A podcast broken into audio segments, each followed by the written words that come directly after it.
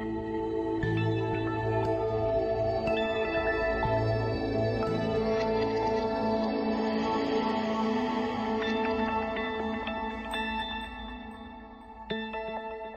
everyone. This is Julio again with another episode for my God and You podcast and YouTube channel.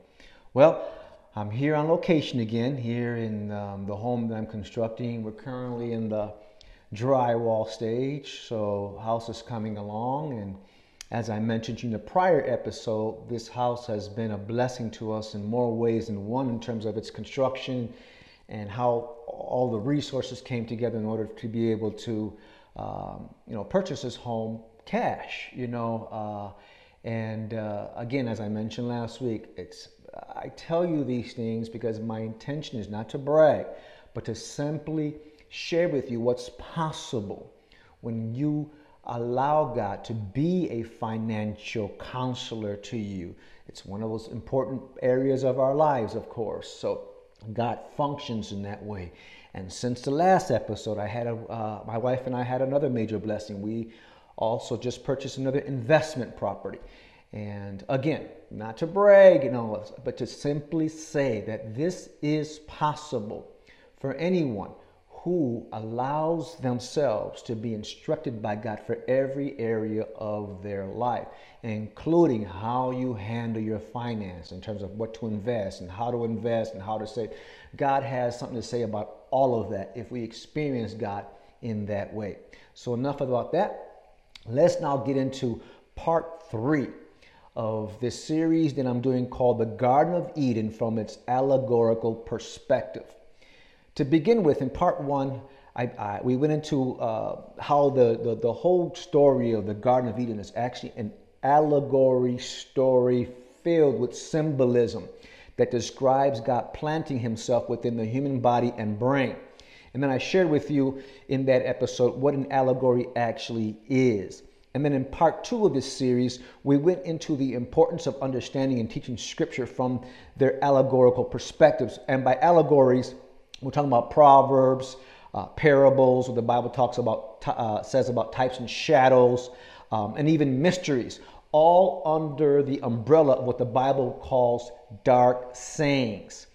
So I shared in the last episode not just uh, the perspective of the Garden even from its dark saying or allegorical perspective, but the purpose of it. And as I shared before in the prior episodes, when I talk about allegorical understanding of the scriptures, all of them have one focus, and that's one focus only, and that is it has something to do with experiencing the mind of God within our minds. So, all of these stories that we have in their allegorical readings or interpretations, parables, and all that, if you dig deep into definitive Ruach perspectives, what you'll discover is that they all are talking about the same experience, just different characters, different settings, and different experiences. And then in this episode, I want to go into uh, revisiting the importance of understanding the Bible from dark saying perspectives. And again, to uh, re strengthen their purpose in terms of why they're written in the way that they're written. And then I also want to go into how the comparison of three major parts of the anatomy of the brain are likened to Adam, Eve, and the serpent and the four inherent thinking processes within it, which you've heard me share numerous times what those are. Those inherent thinking processes that we have access to is the hearing or the voice of God or the thought process of God, hearing the voice or the thought process of reasoning, hearing the voice or the thought processes of ourselves, and of course, hearing the voice or the thought processes of evil. And then what I'm going to do in this episode is also go into their relation to what the Bible calls a spiritual mind, the natural mind, and the carnal mind. And then the following this episode, I'm going to go into how to dress and keep the garden within your mind, including your tree of knowledge of good and evil and the tree of life, just like Jesus kept his, dressed and kept his as a human being. And as I mentioned before, I'm going to be sharing some clues for those of you who want to go ahead. Maybe you can find them, or maybe you're already aware of them. But clues to this are found in Jesus' teaching about the four parables, or the, excuse me, the four soils, and also in the Our Father who art in heaven prayer lesson that he taught concerning his very own prayer life. And then in that lesson, also in the next episode, I'm also going to share with you understanding the constructive side of the serpent, which you'll get a little bit more of that today as well as we build upon this. So let's go to work. To begin with, I want to again revisit the importance of understanding dark sayings. Dark sayings, uh, what falls under those things uh, of dark sayings from a biblical perspective are parables, allegories, mysteries, types, and shadows. And as I mentioned in the last episode, when we define dark sayings, the, purpose, the, the way it's defined, it's, it's defined as a riddle that is purposed to divide the hearer from the listener. In other words, the purpose of the parables is to be more conscious of what is being said. And the reason why we want to be conscious of what is being said or taught because we're always going to be looking for something related to them that has to do about experiencing the mind of God within our mind as a teaching spirit or how to go within our minds in order to experience that inner divine experience and education.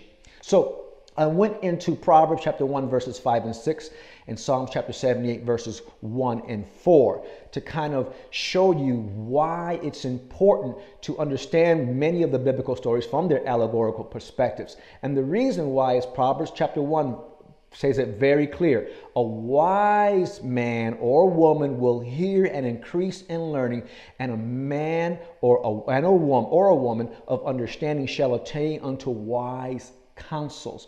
And remember what I shared with you what wise counsels is. Whatever you're experiencing the mind of God within your mind as a teaching spirit, you're experiencing, you're, He's counseling you. So, a person that is wise will increase in that level of learning. And why? Well, there's a number of different reasons, but according to verse 6, is to understand a proverb and the interpretation of the wise and their dark sayings. Now, when someone like myself is revealing to you the allegorical perspective concerning a biblical story, then God may have more to say regarding that or in terms of how to apply it or how to understand it for your own life. Using myself as an example, when I began the journey of learning how to study the Bible from allegorical perspectives from different uh, teaching resources. Well, what I did was I did Psalm 78, verses 1 through 4. And it says, Give ear, O my people, to my law, and incline your ears to the words of my mouth. Now, I went over this in the last episode, but the reason for this is it says here, I will open my mouth in a parable, I will speak dark sayings of old, which we have heard and known, our fathers have told us.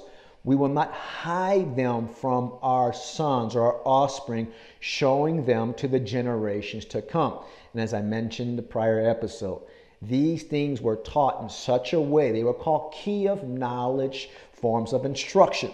So someone was breaking down a dark saying, an allegory, a parable, a mystery, or a type and shadow. What they were doing was breaking it down in order for a hidden meaning to be revealed. And how they did so is through this process called give ear. Now, let me what define what give ear means here. And I didn't share this in the last episode, but I want to make it clear. That word give ear, or that phrase give ear, is a Hebrew, Hebrew word azan, and it means to broaden out the ear. Now, let me just give you a little uh, a picture of this. To broaden out the ear is to kind of like do this in other words, if you notice, if you cup your hand behind your ear, you can hear better because you're broadening out the canal of your ear. You're adding to it so that you can pick up more sound. And then it goes on to say to incline your ears to the words of a mouth. Well, the word incline there is defined as to, and it's the Hebrew word natah, and it means to stretch. In other words, it means to do this, is to broaden your ears. In other words, pay attention and then lean in close, incline your ear. And this is uh, the difference between hearers and listeners. Listeners will be more conscious or more aware of being said. And the same experience happens when we learn to hear the voice of God within. We no longer just become hearers of his inner word, but we become listeners. In other words, become more conscious of just not the hearing the voice of God, but conscious of what He is saying. And so, all of that to say this You know, a question that I asked in the last episode is Does traditional religion teach us from dark sayings perspectives? I can't answer that for you, but in my case, I had very little to none, uh, you know, teaching at this level. So, with all of that being said, the question that I asked in the last episode does traditional religion teach from dark sayings perspectives? And remember what dark sayings were. These are key of knowledge type of instruction. In other words, what is the knowledge that we're ultimately trying to experience? If someone is teaching you biblical or spiritual knowledge, that knowledge that comes in the umbrella of knowledge, but it should be purpose to for you to experience the knowledge of God for every area of your life. And that experience should be happening within your mind, just like Jesus experienced and many other people experience as human beings in the Bible. So, so I want to add some importance because this is huge. It's important that we understand what the Bible has to say about these, what the Bible refers to again as dark sayings. Because when we understand them from these allegorical or from these deeper perspectives, as I mentioned to you before, what they reveal is a deeper meaning than what traditional religion conveys. And I want to share with you some content from the, what's called the Gospel of Thomas. Now, many of you may not consider this as scripture, but it's a very important document. And I'm not here to debate on what is scripture or not.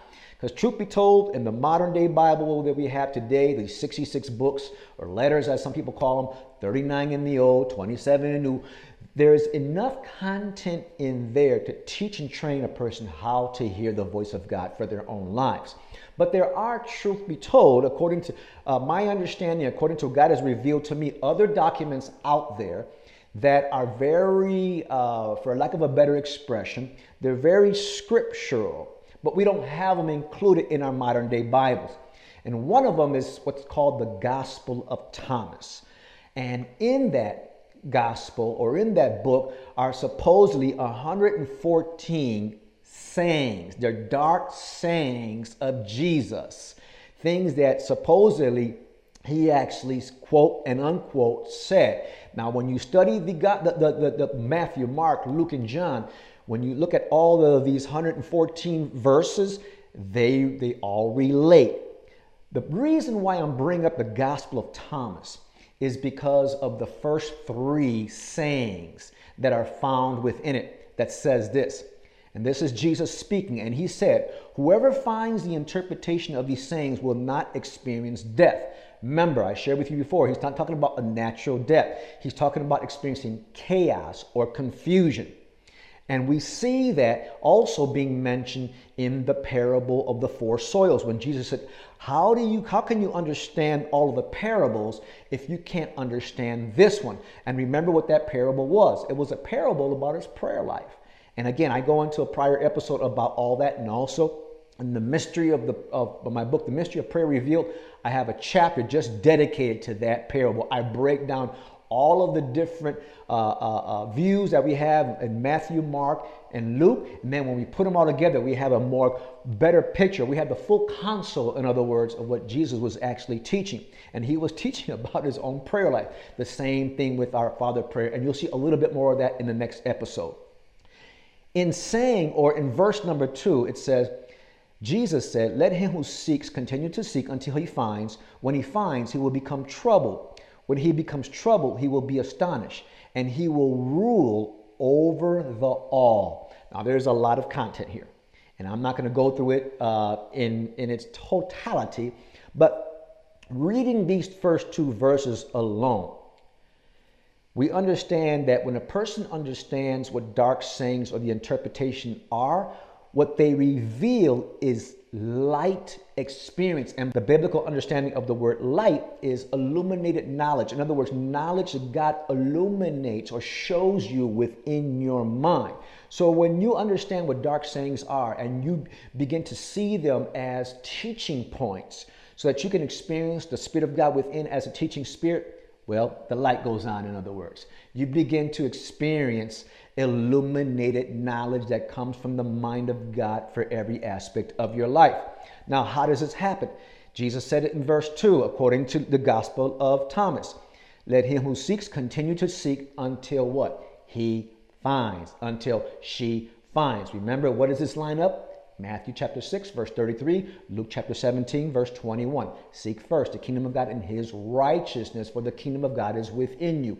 And again, what is the righteousness of God? The righteousness of God is what you will find, and by doing so, you will become trouble.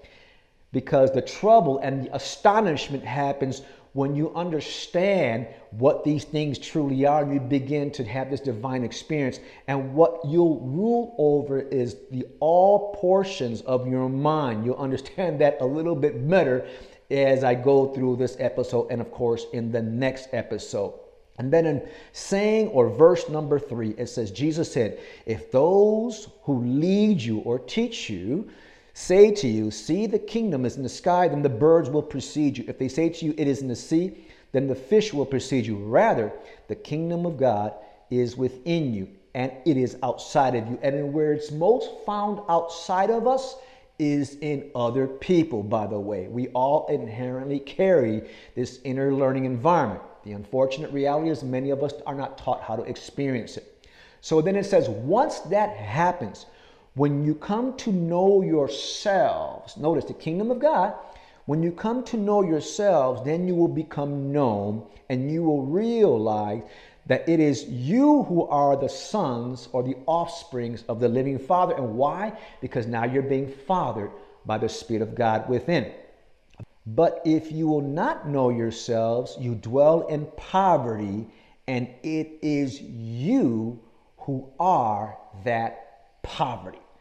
In other words, if you don't know who you really are as a divine offspring of God, we know this in um, superficially, for lack of a better expression, but when we really know it is when we experience it within. That's what it means to be known. In other words, this is when we we are knowing God. Remember that word yada that I teach about in the books and also in prior videos. This is when you're experiencing the knowledge of God. So in doing so, as I mentioned before, what you'll begin to see is like, I, I can't say it no other way.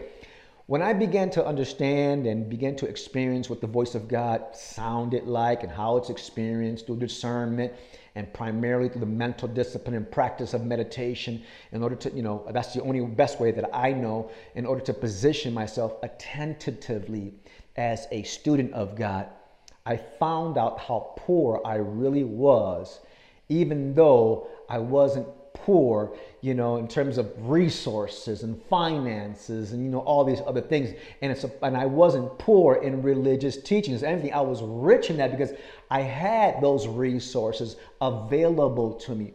But it's not talking about this. It's talking about knowing yourself. So I was what I call poor hitting them, uh, in that I had a very poor understanding of the poverty mentality that I had because God wasn't teaching me through the riches and the treasure of His words. And this is why, once in a while, you'll see me talk about this warning that Jesus warned the people about the leaven or or the doctrine of the Pharisees.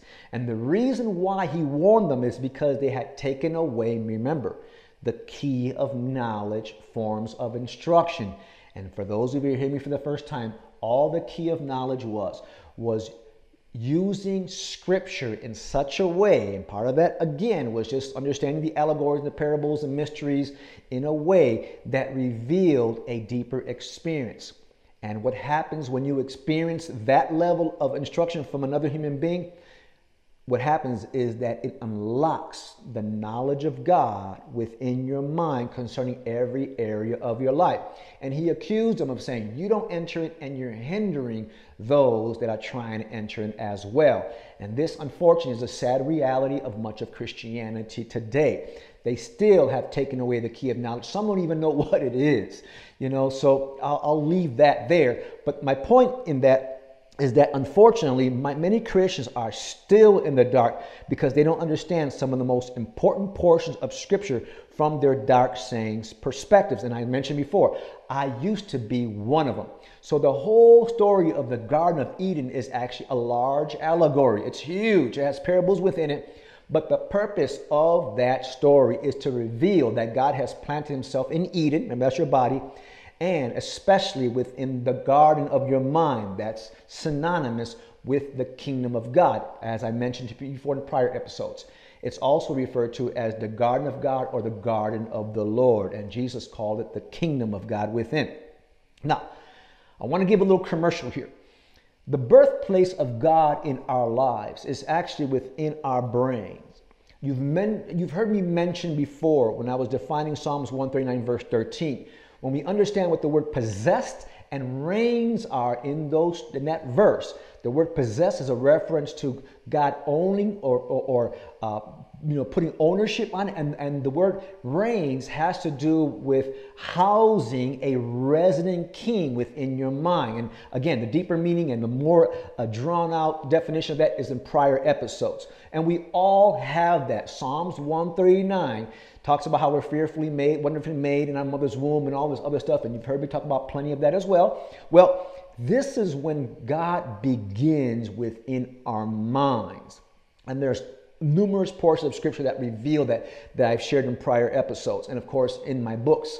Uh, but there's a documentary that I highly encourage you. I mentioned I think once before in an episode, but it's called uh, Nine Months That Made You, and it doesn't talk about anything I'm going to share with you here in this episode. But what it does, it gives a lot of great content related to the different developmental stages that a, a child goes through within their mother's womb. So when there are birth defects or some type of mental disorder or something, something happened to that mother during her pregnancy or through the seed that she was impregnated with. Well, this documentary kind of sheds a lot of light on that.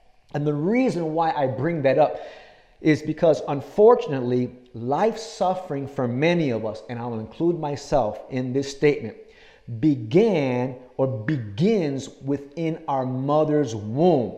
Two episodes from now, I'm going to be sharing an episode about life sufferings. You want to pay attention to that because one of the greatest forms of life suffering happens when our parents don't know who or what they're pregnant with. Remember, I've talked about inside information in prior episodes, how Jesus, the parents of Jesus, uh, which was, you know, the earthly parents of Joseph and Mary and the earthly parents of, of John the Baptist, Zacchaeus and, uh, and the uh, Elizabeth, and uh, pronounce, if I pronounce this wrong, I apologize, but how they had inside information about who they were pregnant with.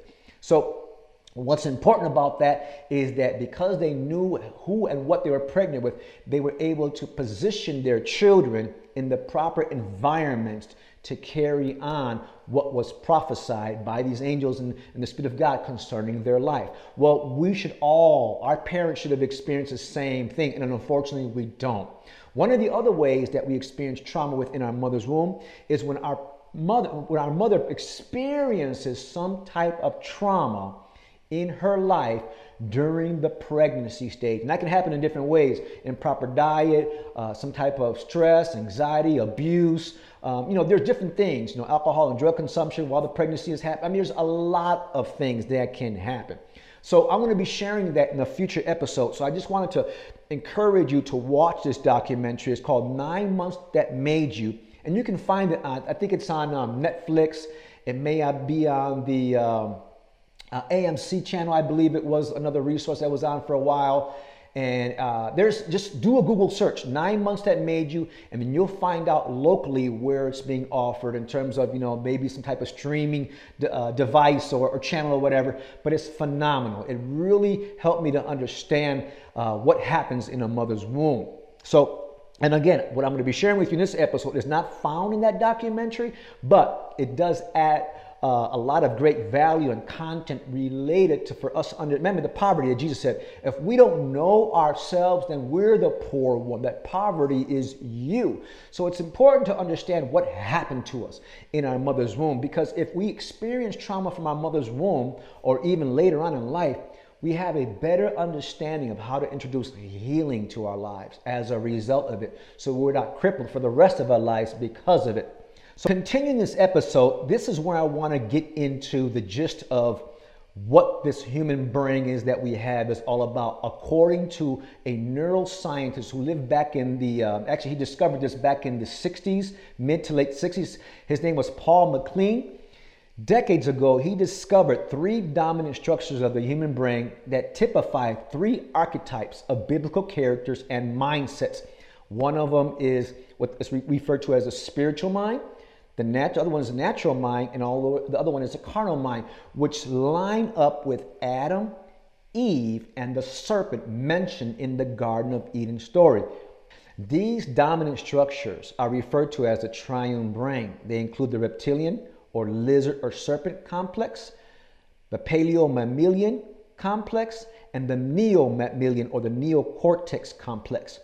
This triune discovery reveals numerous aspects of our human existence, behavior, and thinking processes, including why we have the inherent potential to experience good knowledge.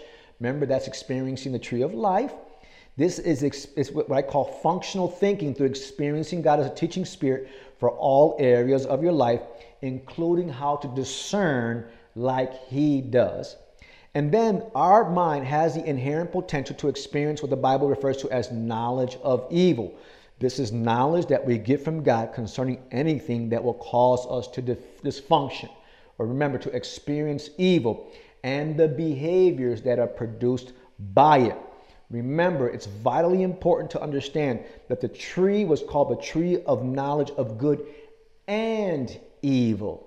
And again, just for those of you experiencing this for the first time, you got to go back to the, the, uh, the prior episode to understand why I'm saying what I'm saying. Because the story of the tree of the knowledge of good and evil, that portion or that parable part of the whole allegory of the Garden of Eden story, is actually a story that reveals that we have the inherent potential to experience discernment of good and evil. Remember, what is functional and what is dysfunctional for every area of our lives, just like Jesus experiences. Now, going further into this triune brain model, this model suggests that the brain is divided into three parts. Now, of course, there's many parts of the brain, but these are the three main structures. And the way they describe them is that they describe them as the human brain, the mammal brain, or the reptilian, or what they call the lizard or serpent brain. So, in other words, mammals have brains similar to what is called the limbic portion of our brains.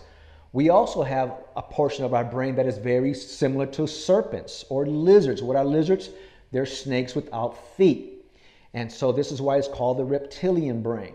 And then we have the top part of our mind, which is the human, what they call the human brain, which is called the neocortex.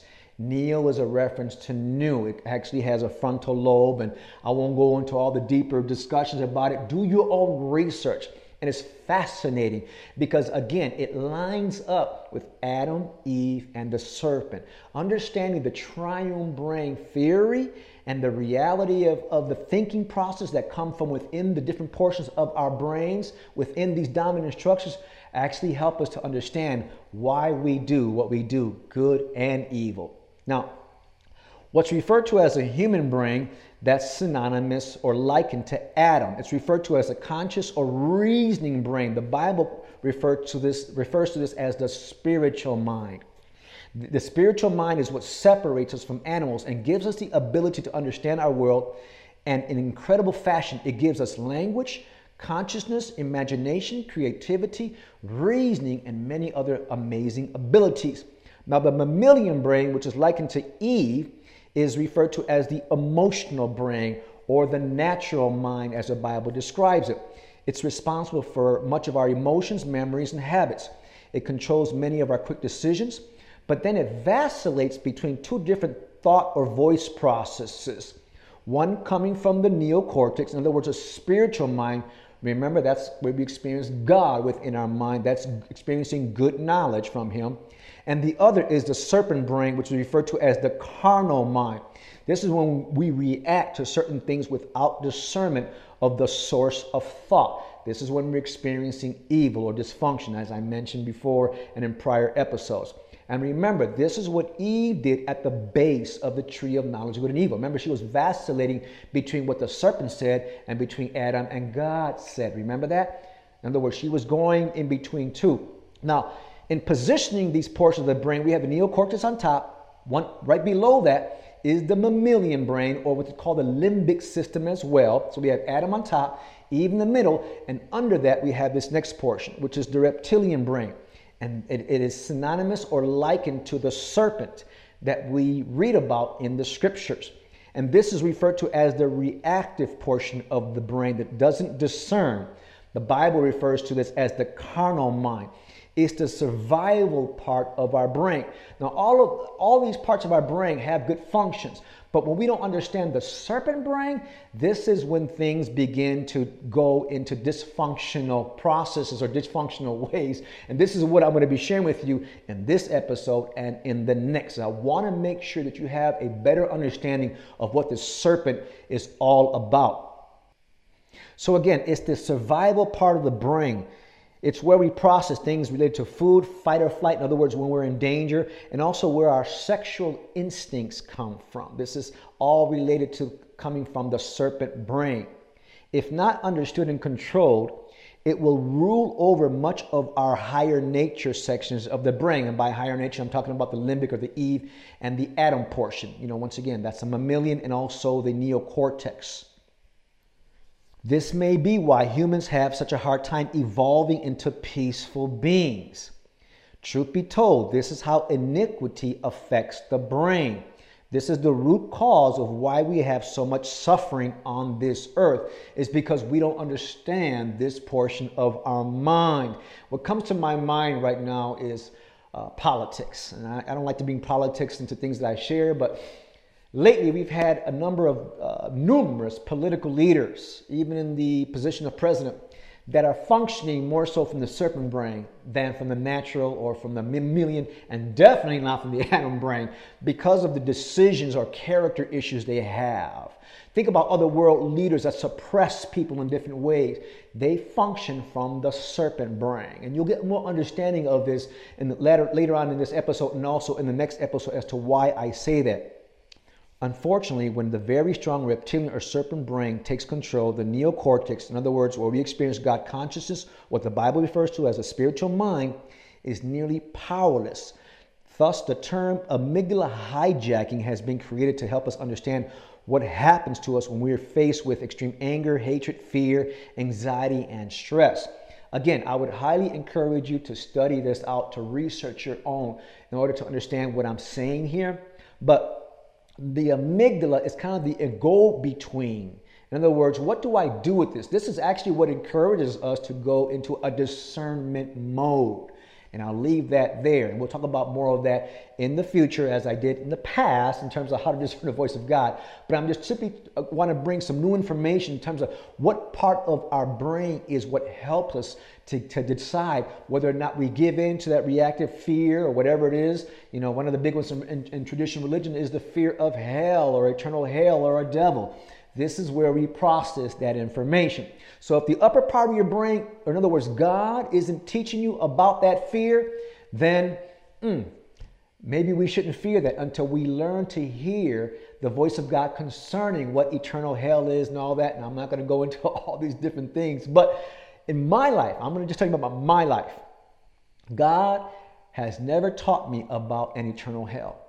And he's never taught me about a literal sentient being devil. On the contrary, he's taught me about how I experience evil within and how I've experienced hell on this earth, the different sufferings that I've gone through. Now, this is not to say that there isn't no devil. I'm not, once again, talking about the devil in terms of the evil, because this is the religion teaches us that the serpent was the devil and all these other things. Well, I'm just simply sharing with you a deeper perspective related to the serpent mind. And every human being, I don't care how much Holy Ghost you have or how much Bible knowledge or degree degrees you have in, in theolo- theology or whatever, we all have it.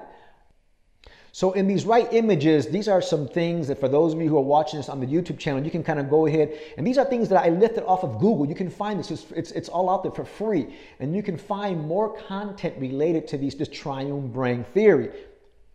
But the reason I want to bring it out in this episode is because it relates again to Adam, Eve, and the serpent, and what the Bible talks about this, uh, what it refers to as a spiritual mind, the natural mind, and the carnal mind. Let's look at the spiritual mind. Again, that's the neocortex. That word neo means new. Remember, renewing of the mind. Remember Romans chapter 12, verses 1 and 2. Well, this is where it happens. Again, so the spiritual mind is the Adam or the God conscious. This is the God mind. This is what I call it. And this is where all of these things that I have in these scriptures take place. For who has known the mind of the Lord that he may instruct him? But we have the mind of Christ. Again, that's the Adam brain. Uh, walking in the spirit, and you will not fulfill the lust of the, uh, of the flesh. You see the verses that related to that. That's where that happens. Walking in the spirit is hearing from the spirit of God, so that you know how to walk or how to do life. To be spiritually minded is life and peace. That happens again in the Adam or in the spiritual mind. Uh, how when Jesus, when when the Bible talks about how uh, it was a, a, about his prayer life, but it says, He awakens me morning by morning. He awakens my ear to hear as I learn. I've talked about plenty of that. That happened again in his spiritual mind, in the neocortex.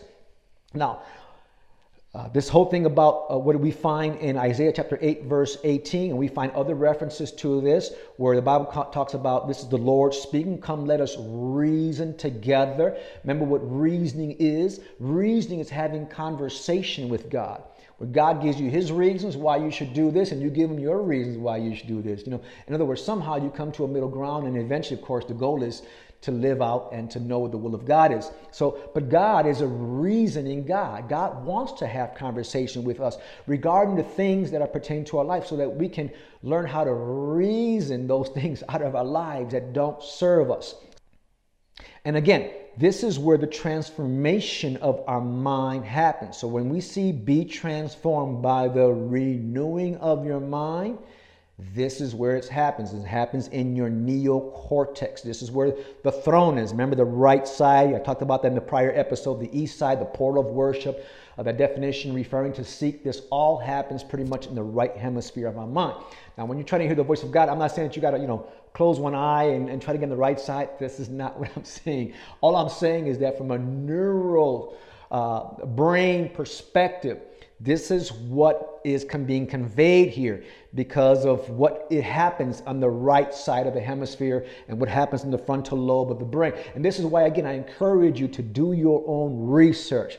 I'm still in the research mode and I'm fascinated by this content because it aligns up with Scripture.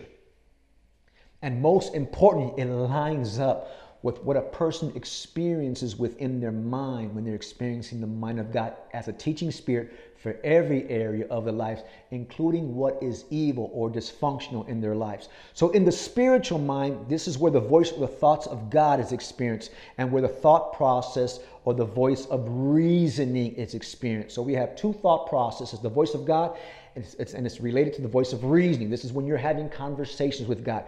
That happens in the spiritual mind. John chapter 4, verse 24 says, God is a spirit, and they who worship him must worship him in spirit and in truth. This is where that happens. It's impossible to worship God in spirit and truth unless truth is revealed to you by the Spirit of God. So, this is where that God to God, remember, God, the divine being, and God, us as G, small g gods in terms of sons or, or, or daughters or offsprings of God. This is where big spirit, in other words, the Spirit of God, teaches our spirit this is where that communication and education happens. And again, this is where true worship happens within our minds. Now let's go into the natural mind, the mammalian brain. This is the Eve. This referred to as the subconscious mind. The Bible says, But the natural man or woman does not receive the things of the Spirit, for they are foolishness to him or her, nor can he or she know them because they are spiritually discerned. Now, this is why it's important to learn how to discern. Remember what discernment is? Is studying thoughts to determine their origin, where they come from. They come from me? They come from God? Or they come from another source, an evil source, or from an outside source? And again, when I talk about evil source, I'm not talking about a devil. I hope that I, I, I have to continue to make that clear because we give the, the devil too much credit for a lack or, uh, uh, of, of knowledge concerning our thinking processes. So within the natural mind, this is where we think about God. So thoughts about God happen here. Remember Eve. Eve was thinking about God, but because she didn't discern, she, she gave into the serpent or the carnal mind when she should have given into the, the spiritual mind. In other words, what God had to say. So this is where your voice or thought process happens in that Eve part or in the middle, the what they call the limbic portion of the brain. But yet it's absent of discernment. The mammalian, or again, what's called the limbic brain, mediates between thoughts, between two different types of impulses. One again, this is why I, I shared with you before. Every human being, even the atheist, hears God, they're just not aware of it. Remember that. They vacillate between that portion of the mind and the serpent brain. And it's the same thing with believers. All believers hear the voice of God. We just need to learn how to discern and then to position our minds to learn, you know I'm saying, from God. Too many of us get a word only, you know I'm saying, from God. God has a lot more than just a word. God has conversations. He has stories to tell you. He has things to reveal to you, and they can't happen in the natural mind. They have to be, again, spiritually discerned. So the vacillation within the natural mind, one comes from logic or the Adam of the spiritual mind, and the other one comes from the reactive or the, what's called the carnal mind, the Bible, or the serpent brain. And again, as I mentioned before, this is what Eve did at the base of the tree of knowledge of good and evil in the garden story.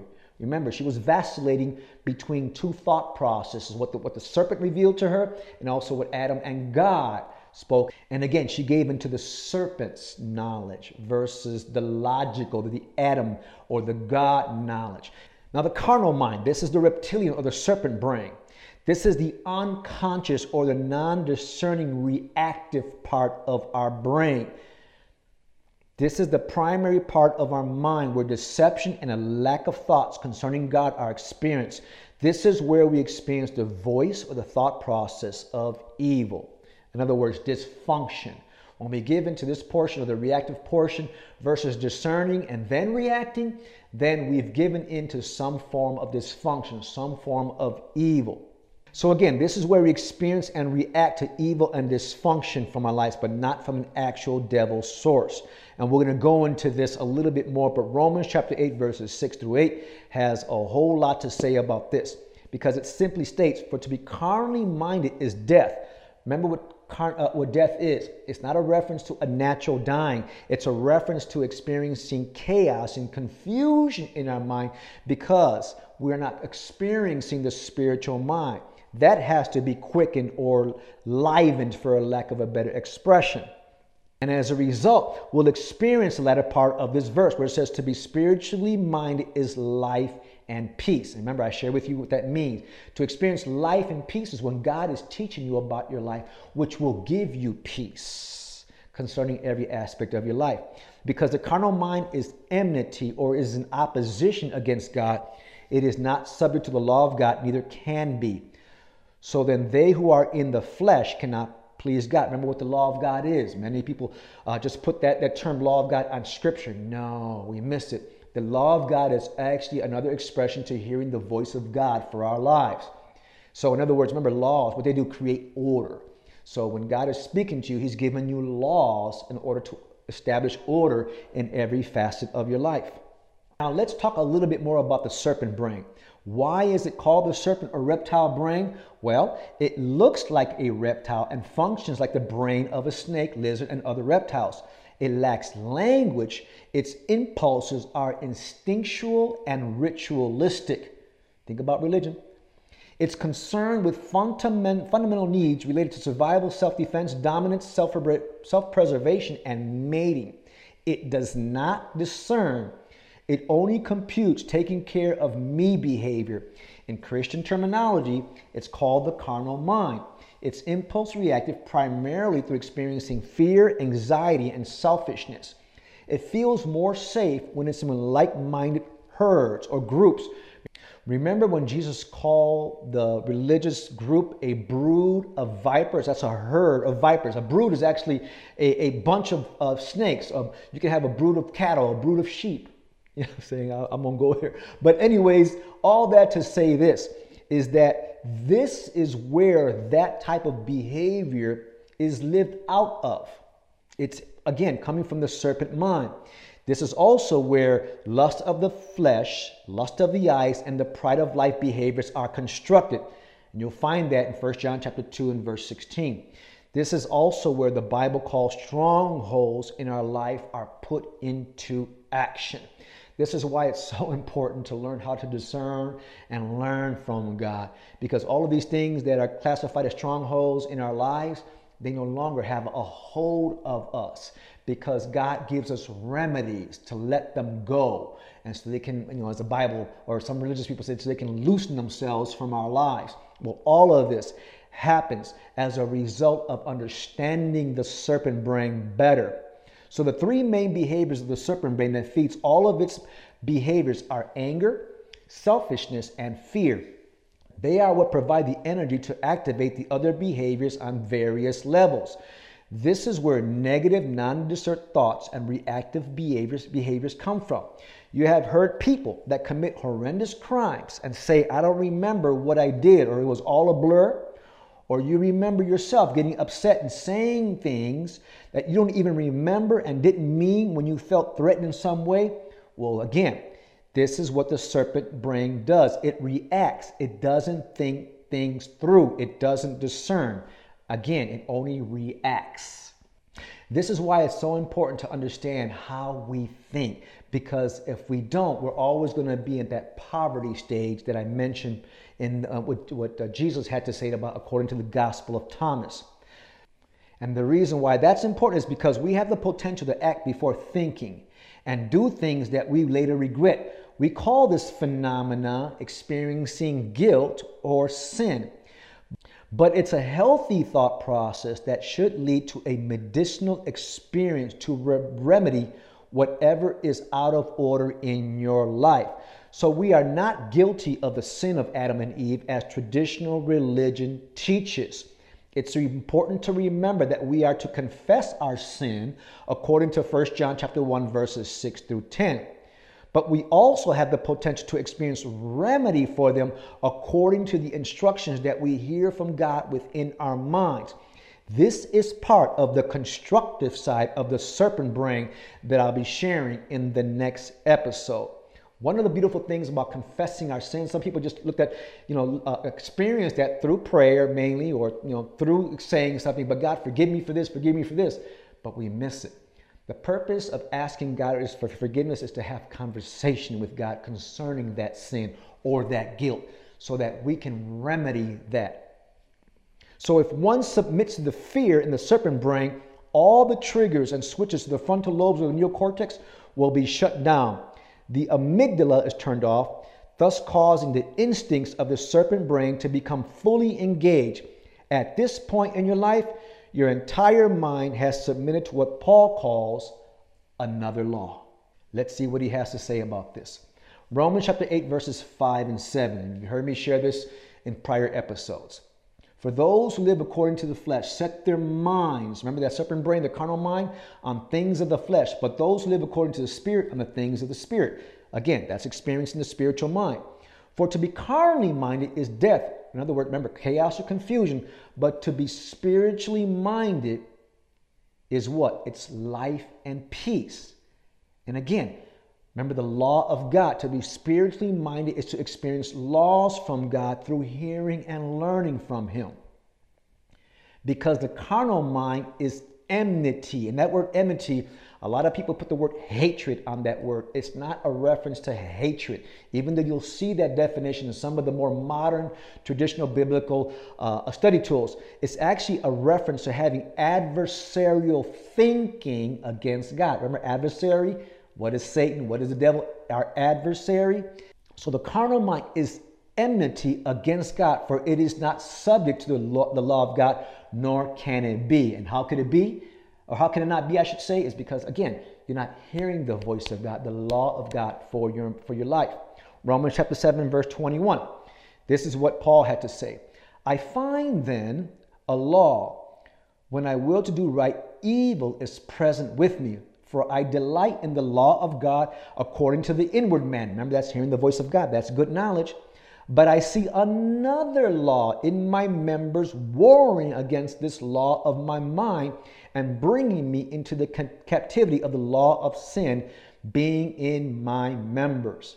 So stay there for a while. Meditate on these two portions of scripture in relation to what I'm sharing with you concerning the serpent brain, and you'll see what Paul was referring to was things that he was going through in that portion of his mind that was warned against the spiritual mind.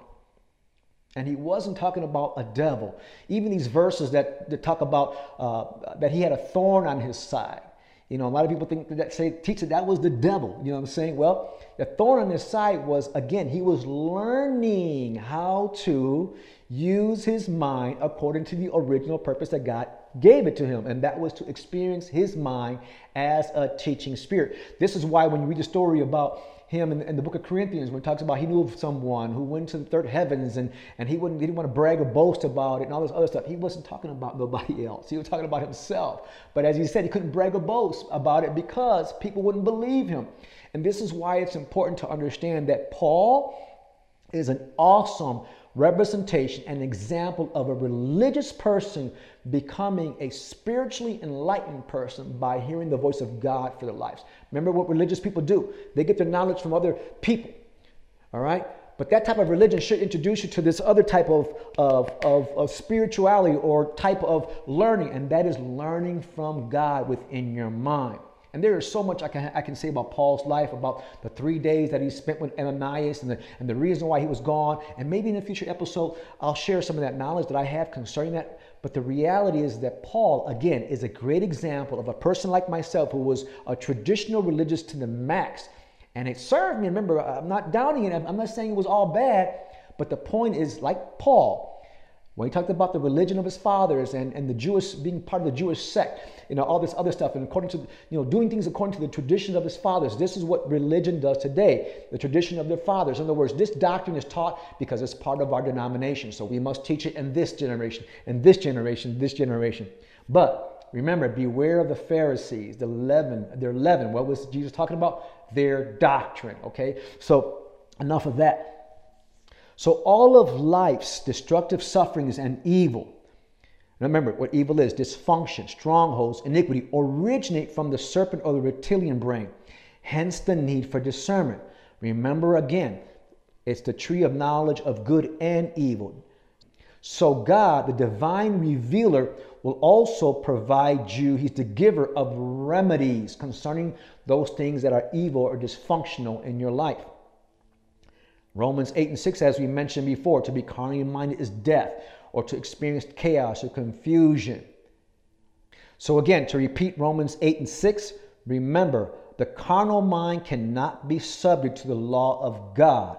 In other words, the carnal mind cannot hear the words of God. That's why we once again have to elevate our mindset, for a lack of a better expression, to understand what the spiritual mind is, what the neocortex is, what the right part of the hemisphere is. And like I said, do your own research. And if you research it, let it bless you because what you'll find is a lot of the research that is out there related to the things I'm sharing with you now in terms of triune brain and all that stuff, it lines up with scripture all day. So when our minds are not subject to the law of God, in other words, hearing the voice of God, we'll always be falling and sinning from this type of mindset. By living from the autopilot of our lower brain without discernment, we are constantly deceiving ourselves into seeking desires and influence, influences that do not serve us. This mindset will always result in you being cast out of your garden as well. Now, I know this one a little bit, a little bit longer than normal, but to summarize all of this, I want to just bring out these points.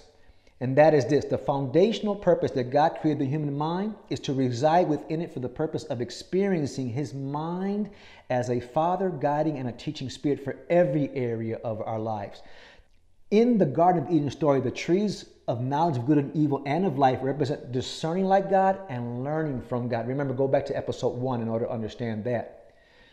These revelations that I'm sharing with you give us more understanding as to why Isaiah chapter 45, verse 7 says God created evil. Remember the serpent portion of our brain. But He didn't create that portion of our brain in order for us to experience dysfunction or evil. That wasn't the intention. It's that because we don't know how it thinks or how it reacts, better said, is that we begin to do things that are dysfunctional or evil in our lives. Much of mankind continues to react in this part of the brain versus hearing God within their minds teach them how to discern so that proper reaction takes place concerning the mental impulses that the serpent brain receives. Remember, as I said to you before, in these uh, different sayings of Jesus, according to the Gospel of Thomas, and according to, if you're not into the Gospel of Thomas, that's fine, but it's also found in, in the Gospel of Matthew and in Luke. And in between all of that, that is this what you see in these sayings are the same thing that you'll find in your modern day Bible. So, again, when you come to know yourselves, then you will become known and you will realize that it is you who are the sons or the offsprings of the living Father.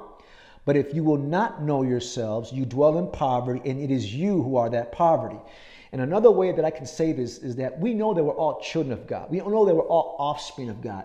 But when you become a son, a son or a daughter of God, functionally is when you position or learn to how to position yourself, how to learn from the Father within you. That's when you become known and you will realize how much of the reality is that you are a spirit being first before you became human.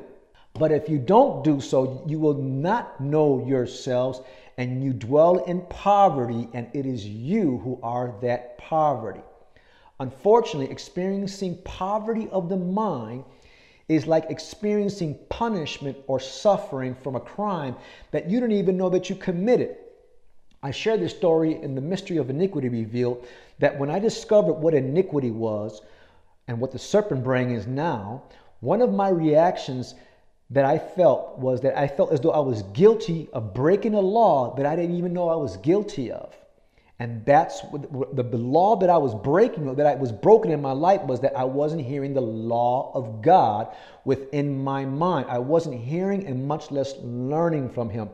Instead, as a result, I was guilty of living a great portion of my life from what Paul said from another law when he said, "An evil is present with me, or dysfunction is present with me."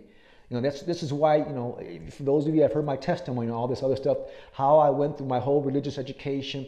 And once again, major upgrade to how I used to be before that. But it was missing one huge component. I was never taught how to go within my mind in order to experience the Spirit of God Himself as a teaching spirit for every area of my life. But now, as Romans chapter 7, verse 22 says, I now delight, Julio now delights in the law of God according to the inward man. Remember what the inward man is? It's the spirit man. In other words, the Bible talks about the spirit man. It's the spirit. It's the spirit that God gave you. It's what makes you an offspring of God. We think that poverty is only about being hungry, naked, homeless, or lacking finances. Yet, yet the greatest form of poverty is a lack of understanding the four inherent thinking processes of the mind. When we don't understand the original purpose of the human mind, misuse and abuse of it is inevitable. And as I've mentioned you numerous times before, the original purpose that God created the human mind is to experience His mind within it as a Father guiding, as a teaching spirit. And this is the reason why we have these, these verses that I keep bringing out because, once again, this is what we should be doing as believers. And that is, Jesus said, Seek first the kingdom of God. Remember, that's synonymous with the garden of God within your mind and as a result, you'll experience His or God's righteousness. What is God's righteousness? It's the right words that you hear and learn from Him within your mind. And where does this happen? Luke chapter 17, verse 21. Where did He say this kingdom was? Or this garden is? Within your mind. So I hope that this episode was a blessing to you, that it gave you a little bit deeper understanding of what dark sayings and their purpose and their intention is in terms of why the scriptures are written in that way and the revelations that we have to glean from them in order to understand the original purpose. And also a greater understanding of how the mind works in terms of how the mind is actually likened according to the neurosciences, according to the Bible, uh, likened to Adam, Eve, and the serpent, so that we understand better how to think. Now, in the next episode, part four of this, I'm going to show you how to dress and keep the garden within your mind, including your tree of knowledge of good and evil, just like Jesus dressed and kept his as a human being And as I mentioned before, if you want to go ahead, some of the clues of this are found in some of Jesus' parables, primarily in the parable of the four soils and in the Our Father who art in heaven prayer lesson that he taught concerning his very own prayer life. And then I'm going to be sharing with you also a deeper perspective as to why Jesus was led by the Spirit of God to be tempted by the devil or Satan, though the Bible states that God doesn't tempt. So, in that, I'm going to show you what I call the constructive side of the serpent brain and temptation. You know, as 1 Corinthians chapter 10 states, no temptation has taken you but what is common to man. But God is faithful, who will not allow you, allow you to be tempted above what you are able, but with that temptation will also make a way of escape so that you will be able to bear it. And how does He provide that way of escape? By teaching you what that way is and about details related to that temptation. Again, the next episode is going to be a little bit juicy, so make sure you stick around for that. James chapter 1, verses 12 through 14 says this Blessed is the man who endures temptation. For when he has been approved, he will receive the crown of life, which is the which the Lord has promised to those who love him. Let no one say, when he is tempted, I am tempted by God, for God cannot be tempted by evil, nor does he himself tempt anyone. But each one is tempted. How? When he's drawn away by his own desires and enticed. Remember the serpent brain? Then, when his desires are conceived, he gives birth to sin, and sin, when it is full grown, brings forth chaos and confusion. In other words, death. So, make sure that you stick around for this next episode because I'm going to be blessing you with some knowledge that I'm almost sure that you haven't seen with in terms of what I mean about the constructive side of the serpent brain. Now, for those of you who are looking for more content regarding the constructive side of the serpent, Satan, or devil, I have plenty of content related to this in the mystery of the kingdom of God revealed, specifically in chapter 11 called Evil and the Kingdom of Satan. Within that chapter, subchapters that I have in there is I talk about Satan's influence according to Paul and Peter. I talk about what is iniquity. I give you my personal testimony of recognizing the serpent or the enemy within my own life.